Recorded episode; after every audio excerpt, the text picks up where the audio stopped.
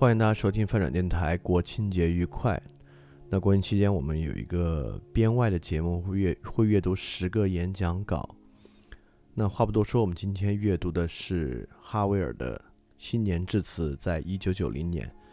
那由于哈维尔是捷克的前总统，我们今天也用的是捷克音乐家德沃夏克的新大陆音乐，那就很快开始阅读。亲爱的同胞们，四十年来，每逢今天，你们都从我的前任那里听到同一个主题的不同变化，有关我们国家多么繁荣，我们生产了多百多少百万吨钢铁，我们现在是多么幸福，我们如何信任我们的政府，以及我们面临的前途多么辉煌灿烂。我相信你们让我担当此职，并不是要我将这样的谎言向你们重复。我们的国家并不繁荣。我们民族巨大的创造力和精神潜能并没有得到有效的发挥，整个工业部门生产着人们不感兴趣的东西，而我们所需要的东西却十分匮乏。一个自称属于劳动人民的国家，却贬损和剥削劳动者。我们城府的经济制度正在浪费我们可能有的一点能源。一个曾经以其公民的教育水准高而自豪的国家，现在却因教育投资过少而降到了世界的第七十二位。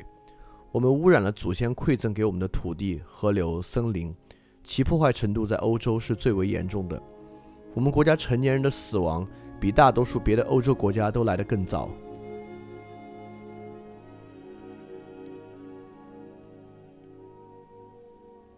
请允许我提供一点个人的观察。最近我去布拉迪斯拉法，在飞机上，我抽点时间从窗口往外看。我看见斯洛夫纳夫纳化工联合企业和紧挨着它那巨大的博特索家住住宅区，这幅情景足以令我明白，数十年内我们国家的领导人从来没有，也不打算从他们乘坐的飞机窗口往外看一眼。原词，甚至并不需要统计数据，我也能更快、更深地明白我们已经陷入一个怎样的境地。但是，所有这些还不是主要的问题。最糟的是，我们生活在一个道德上被污染的环境之中。我们都是道德上的病人，因此我们习惯于口是心非。我们学会了不去相信任何东西，学会了互相否定及仅仅关注自己。这样一些概念，如爱、友谊、怜悯、谦卑或宽恕，失去了他们的深度和尺度。对许多人来说，他们仅仅代表心理学意义上的怪癖，或相当于来自古代早已过时的助词，在电脑和太空时代显得非常滑稽。我们当中很少有人大声喊出：“有权者并不是无所不能的，并且那些生产没有污染和高质量食品的特殊农场，应将其产品送到学校、有孩子的家庭和医院。如果我们的农业不能向所有人提供这些东西的话，我们的前政权以其狂妄自和偏狭的意识形态，将人缩减成一种生产力和相当于一个生产工具。”这样做极大的伤害了他们本来面貌和他们的互相关系。他将那些有才华和有自主性的人们，在自己的土地上熟练的工作的人们，驱逐至某些巨大畸形、嘈杂、有刺鼻臭味的机器旁边，沦为其齿轮和螺丝钉。这无非是慢慢的，却无情地磨损这个政权本身和其全部齿轮和螺丝钉。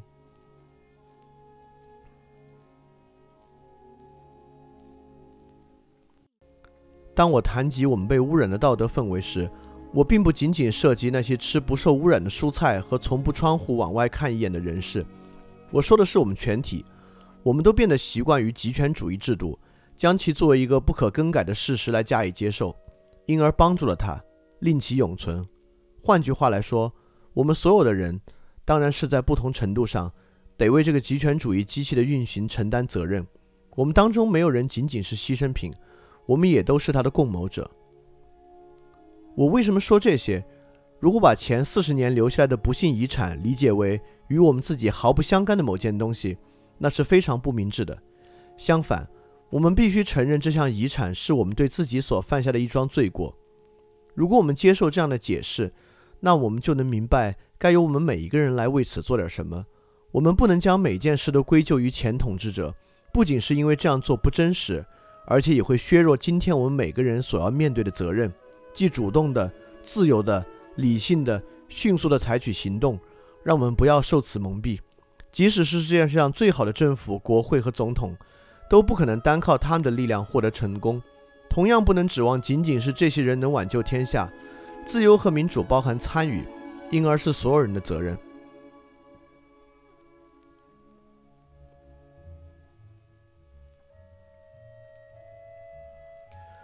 如果我们意识到这一点，那么所有由新的杰洛斯特法克社会所继承的可怕事物便显得不那么可怕。因此，希望也会回到我们心里。我们已经做出可观的调整，具备了一定的基础。最近一个时期，尤其是过去六周的和平革命，已经表明，在我们迫于环境不得不戴上冷漠的面具背后，存在着巨大的、富有人性和道德力量的精神潜能和公民水准。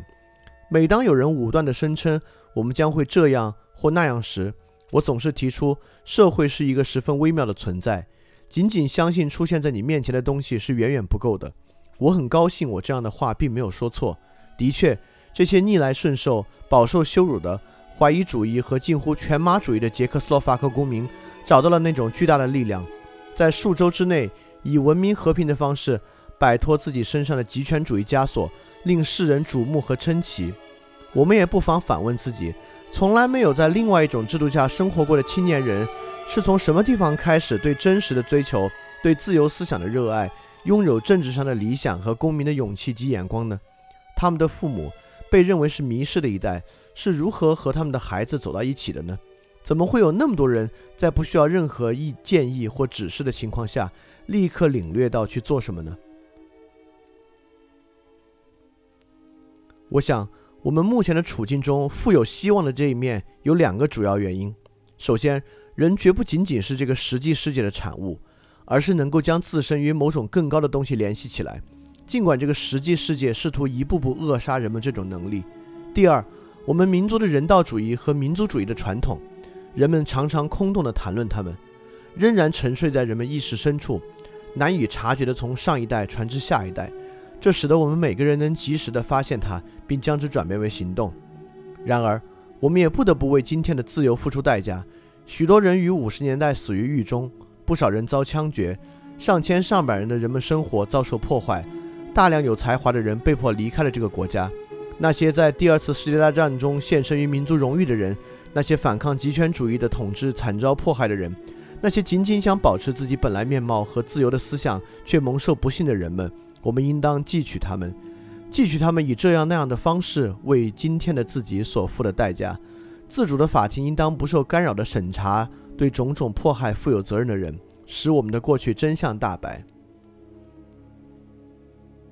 我们也应牢记其他民族为其目前的自由付出的，甚至是更昂贵的代价，其实也是间接的为我们所付出的代价。在匈牙利、波兰、东德曾血流成河。不久前，在罗马尼亚又发生这种可怕的情况。同样，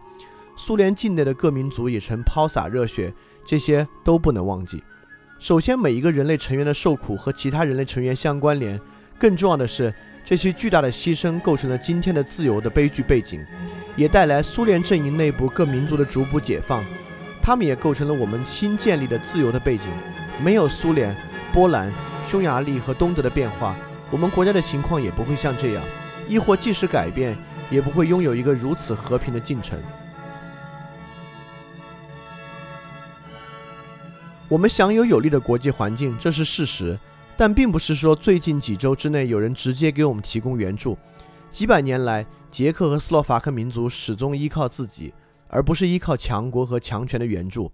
在我看来，这构成了我们目前巨大的宝贵财富，其中包括了这样的希望。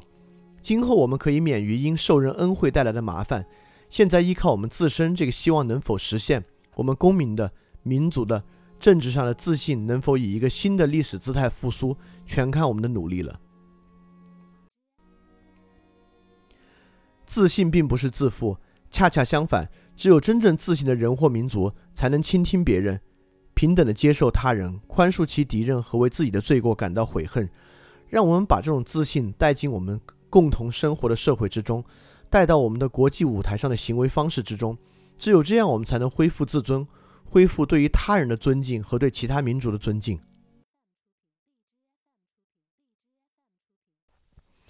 我们的国家将永远不再成为一个附属国或与其他国家关系恶化。的确，我们必须从别国那里接受和学习许多东西，这必须是平等互助的那种关系。我们第一任总统写道：“要耶稣，不要凯撒。”这是继承了我们哲学家赫尔斯基和科米纽斯的传统。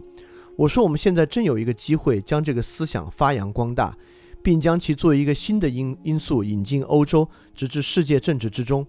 如果这是我们所需要的话，我们国家正可以持久的令仁爱、理解、精神及理想的力量得以焕发。这正是我们对国际政治能做出的特殊贡献。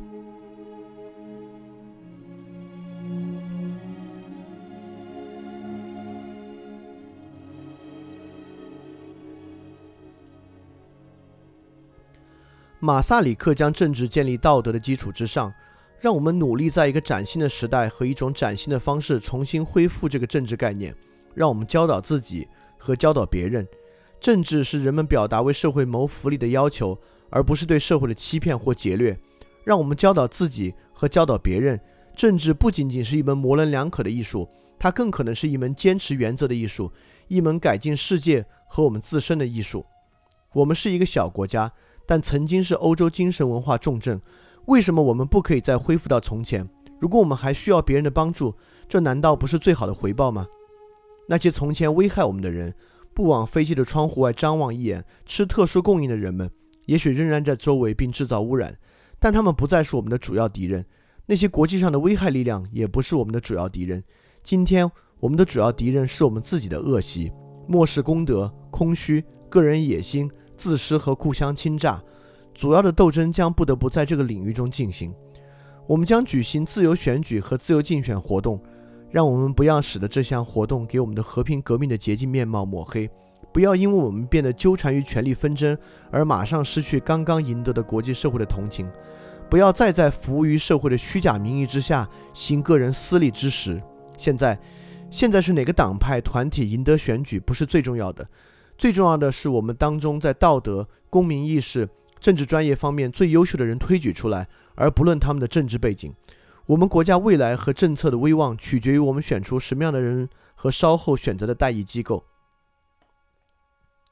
总之，我希望自己是一名少空谈多做实事的人，不仅要从我乘坐的飞机窗户上朝外看，而且首先并且重要的是，经常出现在你们当中，并耐心倾听你们的声音。人们也许会询问我所梦想的共和国到底是什么面貌，请允许我回答：我梦想的是一个独立、自信、民主、拥有繁荣和经济和社会公正的共和国。简言之，是服务于个人，并因此希望个人也来为其服务的富有人性的共和国。在这个共和国内，人们都受过完整的、良好的教育。要想解决人为的、经济的、环境的或者政治方面的任何问题，一定要有具有优秀素质的人。我的最杰出的前任马萨里克以伟大的捷克教育科教育家科米纽斯的一句话来作为他第一次演讲的开头，请允许我借用这句话，并辅之于我自己的语言来结束我的第一次演讲。人民，你们的政府还给你们了。